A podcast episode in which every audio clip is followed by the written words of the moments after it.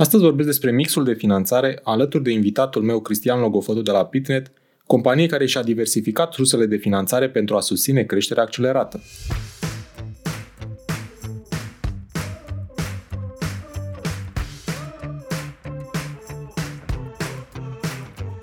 Te salut și bine te-am găsit la Smart Podcast, primul podcast din România dedicat finanțării afacerilor. Sunt Adi Ploscaru și misiunea mea este să ajut companiile să crească și să se finanțeze sănătos. În acest podcast stau de vorbă cu antreprenori și finanțatori remarcabili care împărtășesc din experiențele proprii pentru a te ajuta să-ți crești sănătos afacerea. Sunt nerăbdător să-ți fiu și eu alături în această călătorie, oferindu-ți săptămânal vitamine audio energizante. Vei afla nu doar informații despre cum să asiguri finanțarea potrivită necesară creșterii la timp și în cele mai bune condiții, dar și despre cum poți construi afacere cu rost, creatoare de valoare. Bun venit la podcastul Smart Podcast!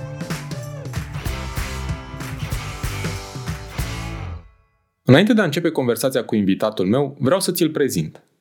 Cristian Logofătu este cofondator al grupului Bitnet în 2007, alături de fratele său Mihai, pornind o companie de training și soluții IT în România și în străinătate. Este licențiat în finanțe la Academia de Studii Economice din București și deține o diplomă de master în rețele de calculatoare la Universitatea din București. În 2019 a fost inclus în catalogul Business Magazine 100 tineri manageri de top. Astăzi, Bitnet este un grup de companii din domeniul IT din care fac parte următoarele branduri.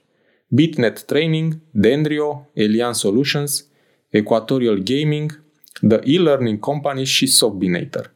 În martie 2021, grupul Bitnet a anunțat prima sa tranzacție transfrontalieră, achiziționarea 35% din acțiunile Servodata, integrator de soluții ITNC din Cehia.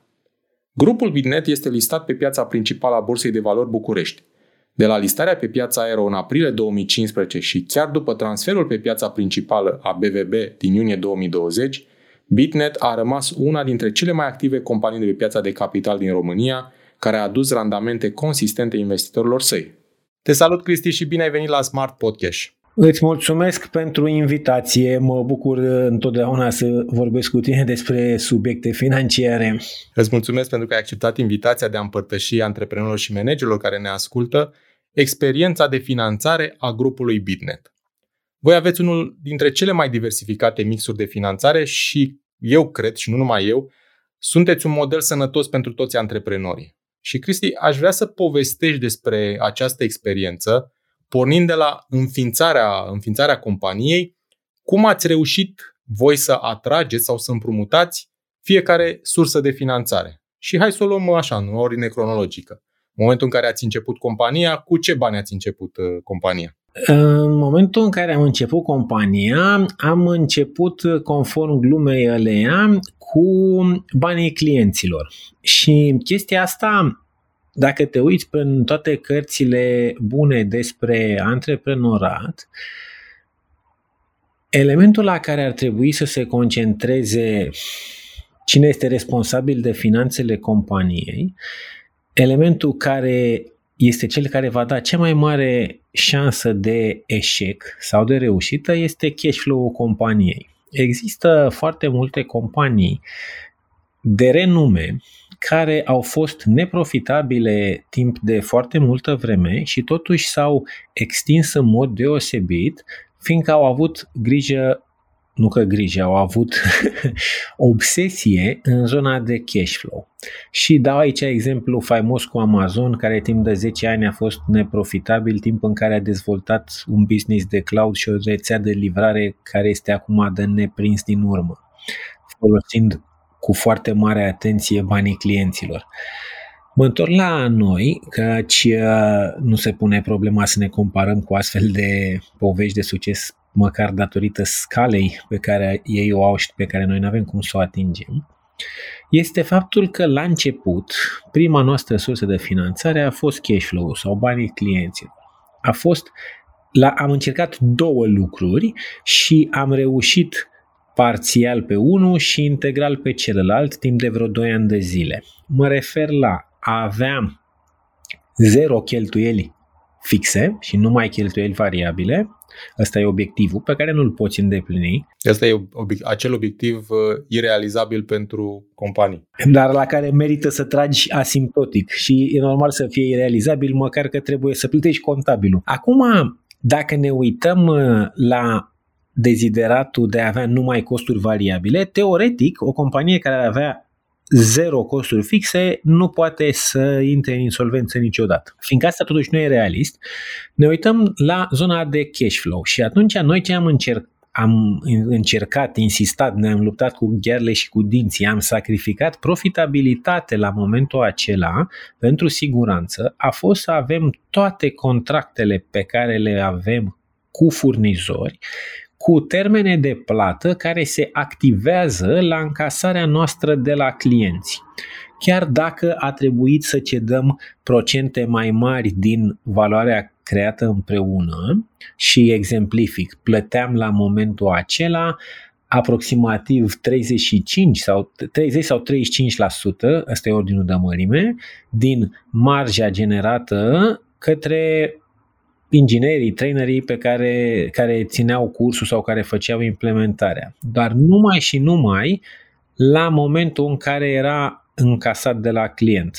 Astfel, am fost tot timpul cash flow pozitiv și ai putut să derulezi afacerea fără să te împiedici. Treaba asta a fost foarte importantă pentru că, desigur, a fost un moment relativ favorabil pentru business în general, noi am început în anul 2007. Vorbim aici despre 2007-2009. În 2007-2009 a fost vârful vârfului de boom economic înainte de criză. Știi gluma aia la noi în România, lucrurile vin un... când vine sfârșitul lumii, te muți în România că suntem cu 10 ani în urmă. nu suntem chiar cu 10 ani în urmă, dar în 2008 încă nu se simțea vreo urmă de criză la noi. Da, mi-aduc aminte de creșterea economică anunțată de Tăricianu. Ai putea spune că am făcut o greșeală că am intrat în business în 2007 când ni se părea că nimic nu poate să meargă rău sau ai putea spune că a fost un noroc fiindcă am început în 2007, 2008 și am avut două bilanțuri încheiate, profitabil și cu creștere și în 2009 când lucrurile au uh, devenit uh, foarte nefericite și în România, am putut să accesăm finanțare bancară. Și aici vine acest prim pas în care s-a, s-a modificat situația, în care în 2009, pe de o parte, și termenele de plată nu au mai, nu au mai putut să furnizorii de mărfuri, chiar dacă noi n-avusesem vreodată incidente de plată, ne-au tăiat linia de credit fiindcă asigurătorilor le-au tăiat linie de credit pentru mici companii dintr-o țară mică de la marginea hărții și atunci ar fi trebu- a trebuit să plătim în avans. Chestia asta nu e tipică pentru industria în care noi activăm și clienții nu acceptă. Astfel încât se, se transforma situația din cash flow pozitiv în foarte, foarte negativ, având și riscul de credit, nu doar cel de cash flow. Ei bine, Asta s-a potrivit, de aia spuneam că a fost o chestie de noroc, că am început în 2007 și având două bilanțuri încheiate, profitabil și creștere și cash flow pozitiv, am, ne-am calificat în mod automat pe lista băncii Transilvania. Nu știu dacă tu, tu sigur mai știi, nu știu dacă restul lumii își aduce aminte de reclamele cu domnul acela îmbrăcat în costum, dar și cu tutiu de balet care cădea prin tavan undeva și cu bagheta magică îți dădea un credit. V-a convins și pe voi, nu? Exact asta ni s-a întâmplat. Ne-am trezit într-o zi cu niște bancheri de la Banca Transilvania să ne ofere o linie de credit pentru capital curent, care a fost esențială pentru anul 2009. Deci nu v-ați pregătit practic, nu aveați neapărat uh, intenția de a vă duce către o astfel de soluție de finanțare, ci așa cum ai spus faptul că nu mai aveați creditul furnizor așa cel pe care l-ați avut înainte și nici nu puteați întinde foarte mult, să spun așa, da. Uh, la clienți. Proprii, da. da. S-a nimerit domnul de la, cu ghilimele de rigoare, domnul, da. domnul cu bagheta de la Banca Transilvania ca o soluție pentru, pentru voi. Asta a fost uh, exact situația de noroc, în care am învățat o lecție după aia și am început interacționând cu băncile, am început să înțelegem la ce indicatori se uitau ei, cum uh, erau dispuși să dimensioneze finanțarea și care sunt elementele pe care trebuie să le explicăm ca să înțeleagă mai bine și modelul nostru și direcția de dezvoltare, care desigur se transformă apoi în sume și în nevoia de finanțare. În cazul nostru, în mod deosebit, fiind o companie cu o creștere foarte accelerată, rezultatele financiare, orice rezultat, orice balanță la trimestru, la lună, la anul anterior, pe care bancherile luau în calcul, conform normelor interne de siguranță, conform normelor BNR, oricare dintre astea pictau o imagine minimalizată a nevoii de finanțare și a potențialului. Am petrecut foarte mult timp în perioada aceea cu toți bancherii cu care am putut să interacționăm, explicând sezonalitatea businessului, oportunitatea de creștere, cum credem că o finanțare care se dimensionează altfel decât le ieșeau lor din formule, ar putea să genereze valoare și pentru noi și pentru ei, fără a le transfera un risc. Fiindcă, dacă ne gândim, uh, banca este un partener care îți împrumută banii care nici măcar nu sunt a ei, banii deponenți. Deci pentru ei este foarte important să-i primească înapoi. Aproape mai important, mai, nu, sigur, fără discuție, mai important decât să primească dobânda. Fiindcă în cazul băncilor, pierderile sunt, uh, dacă un uh, client nu rambursează împrumuturile, situația este foarte nefericită, urmează ajustări. Um, Așa este, e, ne, e neplăcut pentru, până la urmă, pentru toată lumea când nu-și primește banii. Și atunci a fost foarte important să petrecem timp în uh, mult timp, multe ore, multe mail-uri uh, cu analiști, cu directori, cu supervisor de la toate băncile cu care am putut interacționa în anii aceia și asta zic din do- ce spun acum este din 2009 până în 2016 inclusiv.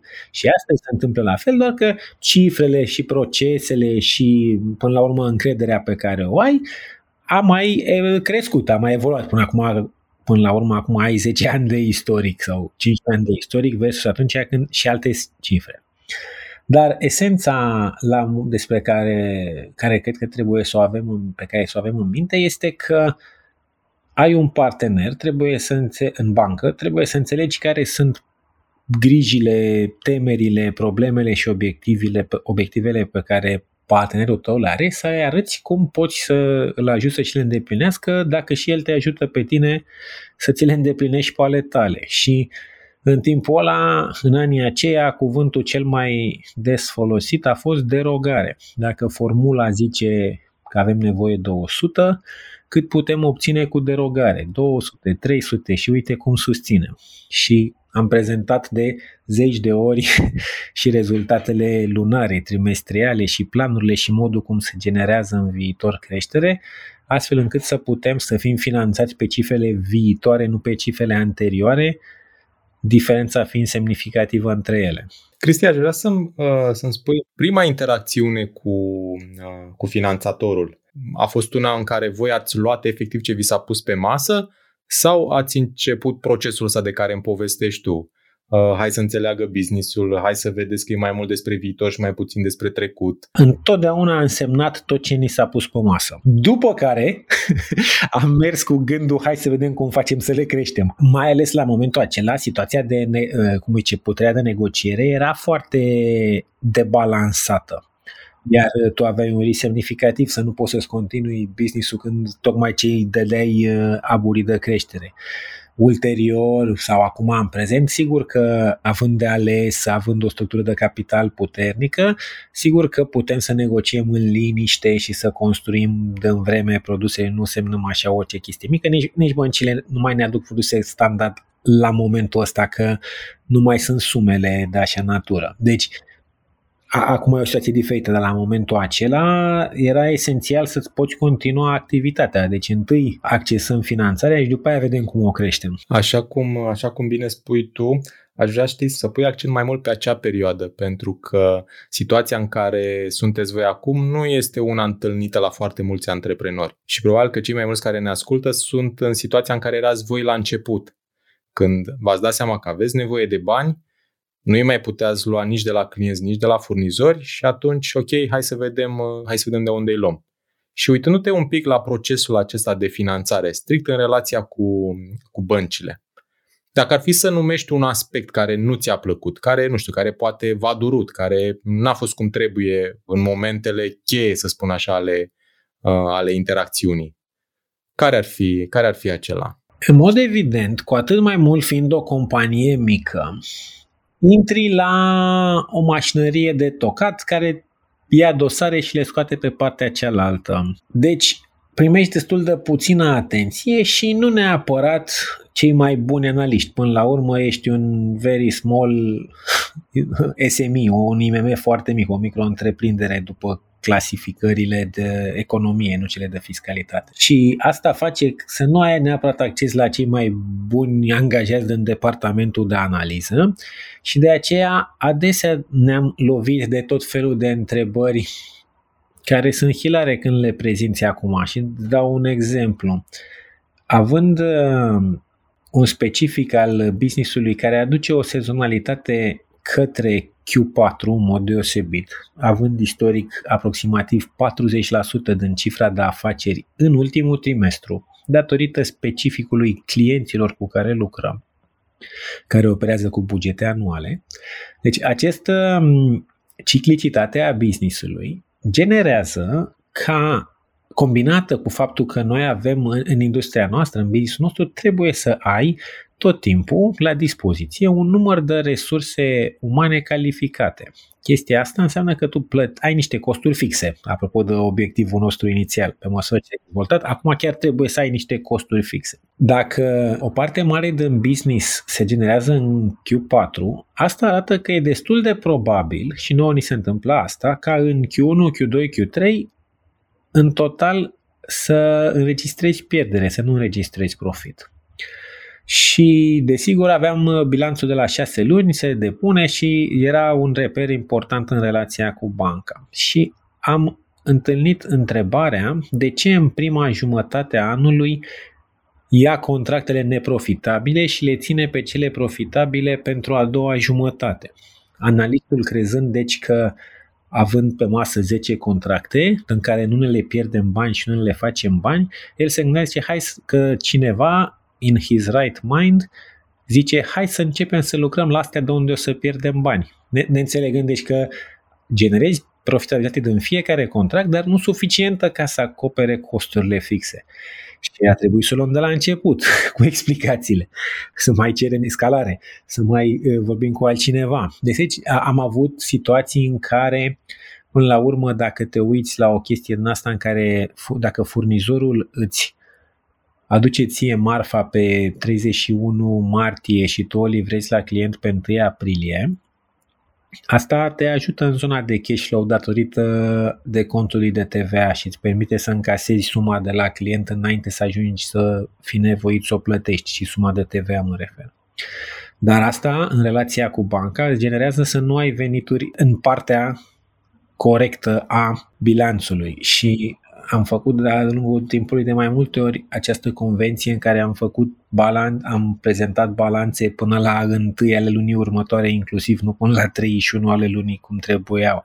Să zicem, a fost foarte multă bătaie de cap, uphill battle, cum spune englezii, ca să convingem și să arătăm în continuu despre funcționarea modelului și faptul că nu ești un client după care banca să se învârtă, îți creează această pierdere a poziției de negociere în care tu trebuie să fii foarte atent și foarte deschis și în partea altă te lovești cu niște scurtături mentale. Dacă ar fi să vedem și partea plină a paharului, un lucru care a fost pe placul vostru, care a zis, ok, uite, asta merge, funcționează, ne place. am întâlnit și în perioada, uh, uh, tot în perioada asta, am întâlnit și destui uh, bancheri care să și bancheri fericiți, asculte, nu? exact, da, care să vrea să asculte și am putut să și construim niște produse deosebite, adică deși să zicem liniile de credit erau maxed out, erau la maximul pe care îl puteam accesa cu toate explicațiile, mai se întâmpla să găsești înspre Q4 necesitatea de a mai accesa extra finanțări și uneori am făcut finanțare pe bază de comenzi ca să plătim facturile la furnizori în avans, în străinătate și să putem aduce marfa și să livrăm aici. Adică am construit un număr de produse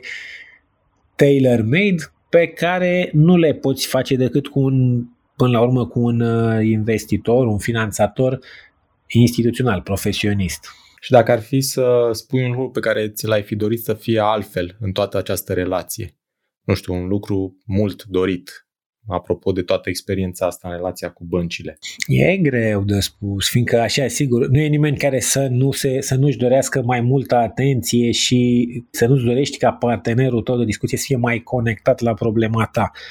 Dar, pe de altă parte, tu nu ești neapărat super conectat la problema lui. Cred că asta este ceea ce trebuie să înțelegem cum funcționează și să fim pregătiți să spunem poveștile de zeci de ori din ce în ce mai bine. Da, cuvintele care să, să... Pentru că ție problema nu, tu crezi că ai explicat bine și constați că interlocutorul n-a înțeles. În momentul dată să vezi de ce înseamnă că unele cuvinte pe care tu le folosești au altă conotație în, în mintea interlocutorului și trebuie să vezi cum se rezolvă chestia asta. Practic, uh, da, trebuie găsit acel limbaj în care tu reușești să-ți exprimi clar așteptările, dar în același timp să și cunoști așteptările celuilalt da, da. și limbajul uh, practic să vină să, uh, să te aducă la acel numitor comun pentru, pentru ambele părți, care să rezolve practic ambele așteptări. Exact. Bun. Uh, Cristi, hai că ne-ai, ne-ai spus multe despre experiența cu, cu băncile. Hai să mergem mai departe. După ce ați epuizat, uh, să zic așa, tot, uh, tot acest potențial de finanțare din zona aceasta. Să ținem cont că în tot, dacă ne uităm în partea de pasiv, tu ai, ca și entitate, ca și companie, ai două surse generale de capital, capital propriu și capital împrumutat tot timpul, acum îl poți împrumuta de la furnizori sau de la finanțatori, fie că sunt bănci, fie ce am făcut noi suplimentar față de bănci și prin piața de capital, prin instrumentul financiar care se numește obligațiune. Dar ce vreau să spun este că în tot acest timp am capitalizat integral toate profiturile, deci am crescut mereu și capitalurile proprii. Ba chiar am făcut și două runde de finanțare în care am deschis acționariatul către investitori externi, prima către un business angel și apoi chiar prin listarea pe bursă. Spune-ne cum a fost experiența cu Business Angel. Aș putea spune că a fost o experiență foarte fericită și norocoasă, fiindcă datorită participării noastre la un uh, eveniment din astea de genul Arena Leilor, a scris în ziar despre noi că suntem în căutare de investitori și un uh, cunoscut față de care sau în relație cu care exista deja o zonă de încredere construită între noi doi, din uh, activitățile noastre extra-profesionale, din zona de hobby, un investitor care căuta investiții, oportunități de investiții, a descoperit că cineva pe care deja îl cunoștea și în care avea o încredere din punct de vedere al caracterului uman se află în partea, în ipostaza opusă care și anume caută finanțare. În felul ăsta ne-am înțeles destul de repede, adică am avut probabil că o lună de zile ne-a luat să atragem finanțele, au două luni de zile, ceva în genul ăsta. Am fost în noiembrie, la Venture Connect se numea și am uh, încasat prima rundă de finanțare în uh, finalul lunii ianuarie. Deci o situație fericită. Dar pe de altă parte ea s-a bazat, a, a fost stimulată de aceea că noi avem deja mentalitatea și deschiderea de a primi investitori. Eram organizați ca ESA încă de la primul profit pe care l-am făcut, aveam mentalitatea de transparență, am organizat și un advisory board în timpul acela, deci eram mental deschiși către investitor și asta a fost foarte important.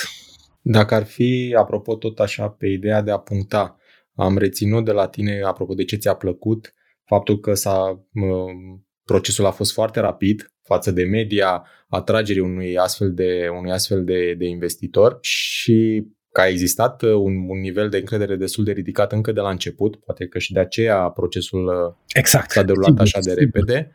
Dar dacă ar fi să pui un, un lucru care mh, mm, poate ți-ai fi dorit să fie altfel sau poate care nu l-ai simțit atât uh, așa cum trebuie, nu neapărat legat de persoană, ci efectiv de procesul de a Uh, de a obține În, în uh, cazul nostru, la, de, când vorbesc despre această rundă de investiții, exact. nu există nimic care putea să funcționeze mai bine. Aha, Uitându-mă okay. deci a fost procesul runda, perfect. Când noi am încercat din nou să atragem în 2014 și am avut uh, unrelated uh, arms length investors, ne-a luat vreo șase luni și finalul a fost că ne-am mutat atenția către listarea la bursă. Deci, Aici aș putea spune că mi-aș fi dorit să fiu Așa. beneficiat de încrederea și de capitalul de, capitalul uman, capitalul de încredere în, în zona investitorilor de care am beneficiat în tranzacția reușită. Și um, spui tu că această experiență mai, mai puțin reușită v-a dus practic cu atenția către o altă, o altă soluție de finanțare. Și așa ajungem la, așa ajungem la piața de capital. Asta noi am avut-o în vedere întotdeauna, fiindcă modelul de a conduce, de a dezvolta o companie, învățându-l din cărțile americane, acolo ai aproape în, tot, în cea mai mare parte a companiilor există această viziune și această opțiune. Și în mod deosebit, eu fiind absolvent de finanțe, având cont de tranzacționare la bursă, de când am putut să-l fac, să zicem că lucrurile astea ne-au permis să fim foarte deschiși către idee și am beneficiat de acest context, acel context favorabil în final de 2014, început de 2015, când Bursa de Valori a lansat piața Aero, exact dedicată pentru companii mici antreprenoriale cu ambiții de creștere. Și asta ne-a oferit acces la capital răbdător. Când spun capital, acces permanent la capital răbdător. Când spun capital răbdător, nu, spun, nu înseamnă că aceiași investitori cumpără și rămân forever cu tine, dar, capital... dar au mai multă răbdare. Exact. Faptul că ei vând sunt înlocuiți de alți investitori, iar capitalul rămâne la companie, atât cel împrumutat cât și cel atras ca equity. Și faptul că ne-am putut împrumuta pe piața de capital a întărit poziția noastră în relația de negociere cu băncile și, de asemenea, atât către obligatari, adică investitorii care ne împrumută, cât și către acționari care cumpără acțiuni, care devin parteneri cu noi, am publicat mereu niște perspective, proiecte, unde cum credem noi că va evolua această companie, care sunt elementele care ne vor ce mai departe Până acum ne-am bucurat de încredere din partea investitorilor care au văzut că tot livrăm aceste planuri de creștere și de aceea am putut să atragem sume semnificative atât ca împrumuturi cât și capitaluri proprii. Faptul că am atras tot timpul capitaluri proprii din piață, plus faptul că le-am capitalizat pe toate profiturile, ne-a permis să echilibrăm încet, încet piciorul de capital împrumutat cu capital propriu. Și întotdeauna e mai ușor să te împrumuți repede, dar în momentul ăla compania se debalansează. Știi, ca da fi da când desenele aia, când se folosește un singur picior. Trebuie încet, încet să-l lungești și pe celălalt ca să poți să alergi corect. Mi-a plăcut uh, încă de când ai început să, să vorbești despre piața de capital, că mi-ai spus că voi erați deja pregătiți și la nivel de mentalitate pentru un astfel de demers. Și în momentul în care a apărut oportunitatea, piața aero, voi n-ați făcut decât să puneți mâna pe ea. Fiind și pregătiți, apropo de mindset-ul da, de a da, capitaliza. Da, lista, am, am făcut toată documentația, ne-a luat, nu știu, două luni de zile, trei luni de mhm. zile, mm-hmm. pentru că totul era deja pregătit și elementul mai important, noi am considerat două lucruri întotdeauna transparența ne ajută și e important să ai parteneri lângă tine decât să fii tu deștept de unul singur într-un coteț mic. Faptul că am găsit oameni care au crezut în aceste concepte și asta găsești prin piața de capital, ne-a permis într-adevăr să avem această evoluție de succes. Până la urmă, dacă te uiți astăzi, compania valorează, să zicem, 170 de milioane de lei și valora la începutul călătoriei, în aprilie 2015, 8 milioane de lei. Deci avem o creștere de 20 de ori în acești 6 ani de companie listă. Asta arată că ideile au fost bune, știi? Capitalurile proprii, jumate vin din atrase și jumate sunt cele pe care le-am uh, obținut și generat prin business. Și în timpul ăla am primit împrumuturi și ne-am rambursat pe unele, altele încă sunt curente, etc. Dar mentalitatea de a fi deschis către investitori, de a găsi parteneri care să vină lângă tine și te susțină cu încredere și cu capital, e una care e foarte importantă să o ai și să nu ți se pară că pierzi ceva, ci că atunci când ai investitori câștigi ceva. Cristi, pentru că suntem împreună la Smart Podcast, un podcast despre finanțare cu rost pentru afaceri prospere. Aș vrea să te întreb, care a fost rostul finanțării pentru Bitnet la momentul respectiv când ați decis să vă duceți către piața de capital? La momentul acela, noi eram, uh, cum spun, cum zic, cu piciorul de capital întins, uh, capital împrumutat întins la maxim și în 2014 credeam că nu se va termina ciclul de creștere, ci din potrivă e un moment bun să apăsăm pedala de accelerație. Pentru a apăsa pedala de accelerație, trebuia să facem un pas cum, știi cum arată scara cu costurile, da? Trebuia să facem un pas, un, o treaptă din aia de costuri către o nouă structură de organizație, să creștem mai mult echipa de vânzări, să investim mai mult în marketing. Și desigur și echipa de livrare, dar întâi vânzările și după aia livrarea, normal, ca să ai ce să, ce să livrezi. Ei bine, nu mai aveam de unde să ne împrumutăm la momentul acela ca să finanțăm această creștere și ne-am întors către o nouă rundă de equity, de capitaluri proprii, către acționari. Și faptul că s-a potrivit cu piața de capital, cu piața aero, a fost uh, o situație foarte fericită. La momentul acela, adăugând capitaluri proprii, am putut să extindem echipa și s-a văzut foarte repede cum, uh, dacă, cum am trecut de la 8 la 10 și la 13 milioane cifră de afaceri în anii aceia, bazându-ne pe această infuzie inițială din 2014. Cristi, alături de tine timpul trece foarte repede. Sunt convins că am putea să povestim și o zi întreagă despre experiența voastră de, uh, de finanțare pentru creștere, pentru creștere accelerată și sănătoasă, că de fapt uh, voi azi cam asta ați făcut. Mm, din păcate ne apropiem cu pași repezi de finalul interviului și aș vrea să ne spui câteva cuvinte și din rolul de finanțator, pentru că voi ați făcut câțiva pași în această direcție în ultimele luni. Care sunt uh, acești pași pe care ați făcut? Știu că sunt doi pași, dar ne spui tu mai multe. Și care este rostul lor în tot ceea ce își propune grupul Binet?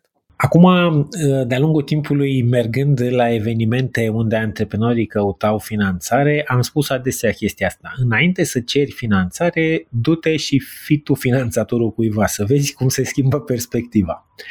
Noi am făcut într-adevăr două tranzacții recent, mai lucrăm, adică este una care este în curs, prima investiție transfrontalieră și încă vreo 3-4 anterior de diverse dimensiuni. Acum, toate aceste achiziții pe care noi le-am făcut sunt parte din viziunea noastră de a crea un jucător relevant regional, un, un lider regional în zona de servicii cu valoare adăugată din domeniul ITNC. Și credem că accesul la capital prin uh, platforma pieței de capital, prin platforma bursei de valori, face din grupul nostru, în compania Bitnet, un potențial pol în că, jurul căruia să putem construi un astfel de jucător de succes pentru o piață nu doar românească, ci să ieșim și dincolo de granițe. Și am început cu o tranzacție în Cehia. Credem că, având mai multe produse, mai multe servicii, mai multă acoperire geografică, într-o geografie complicată, cum e asta a Central Eastern Europe, credem că asta este relevant și pentru furnizorii noștri și pentru clienții noștri, să fi un jucător mai mare care poate să-i ajute în mai multe locuri unde ei au nevoie de ajutor. Și continuăm să dezvoltăm parteneriate, atât la nivel comercial, cât și în felul ăsta de, în care investim, intrăm în diverse companii. Noi aducem cunoștințele de creștere și accesul la capital și căutăm companii care sunt antreprenoriale și care doresc să continue ce făceau și până acum și cred că pot să beneficieze din a avea o expunere mai mare geografică și acces la mai multe resurse corelate. Cristi, am, am ciulit urechile, ca să spun așa, la, la propunerea BitNet. Am ajuns la finalul interviului de astăzi. Ai împărtășit foarte multe experiențe valoroase cu noi. Te rog totuși să numești un singur lucru despre finanțarea afacerii pe care ai vrea ca antreprenorii să-l rețină din tot ceea ce ne-ai povestit în acest interviu? Cred că e important să înțelegi de ce cauți parteneri, ce te aștepți de la ei, să, să fie foarte clar ce te aștepți, ce poți să te aștepți înainte la ce te aștepți și ei pentru tine, ce se așteaptă ei de la tine, mă refer la partenerii de finanțare și să începi drumul alături de ei și știind ce urmărim și care sunt problemele care pot apărea, anunțându-le de la început transparent și care sunt măsurile la care ne pregătim să le luăm dacă se întâmplă, știi? Cristi, îți mulțumesc pentru întâlnirea plină de învățăminte. Sper să te avem din nou aici la Smart Podcast cu experiențe noi de finanțare și creștere sănătoasă. Îți mulțumesc de idee cu mare plăcere. Să ne reauzim cu bine alături de antreprenori și finanțatori remarcabili. Îți mulțumesc pentru că asculti Smart Podcast, un podcast despre finanțare cu rost pentru afaceri prospere. Te invit să urmărești în continuare episoadele pregătite pentru tine și afacerea ta, să dai share și altor antreprenori dornici de creștere sănătoasă. Nu uita să dai subscribe pentru a fi anunțat când poți asculta un nou episod despre finanțarea afacerii. Hai să creștem împreună, chiar aici, la podcastul Smart Podcast.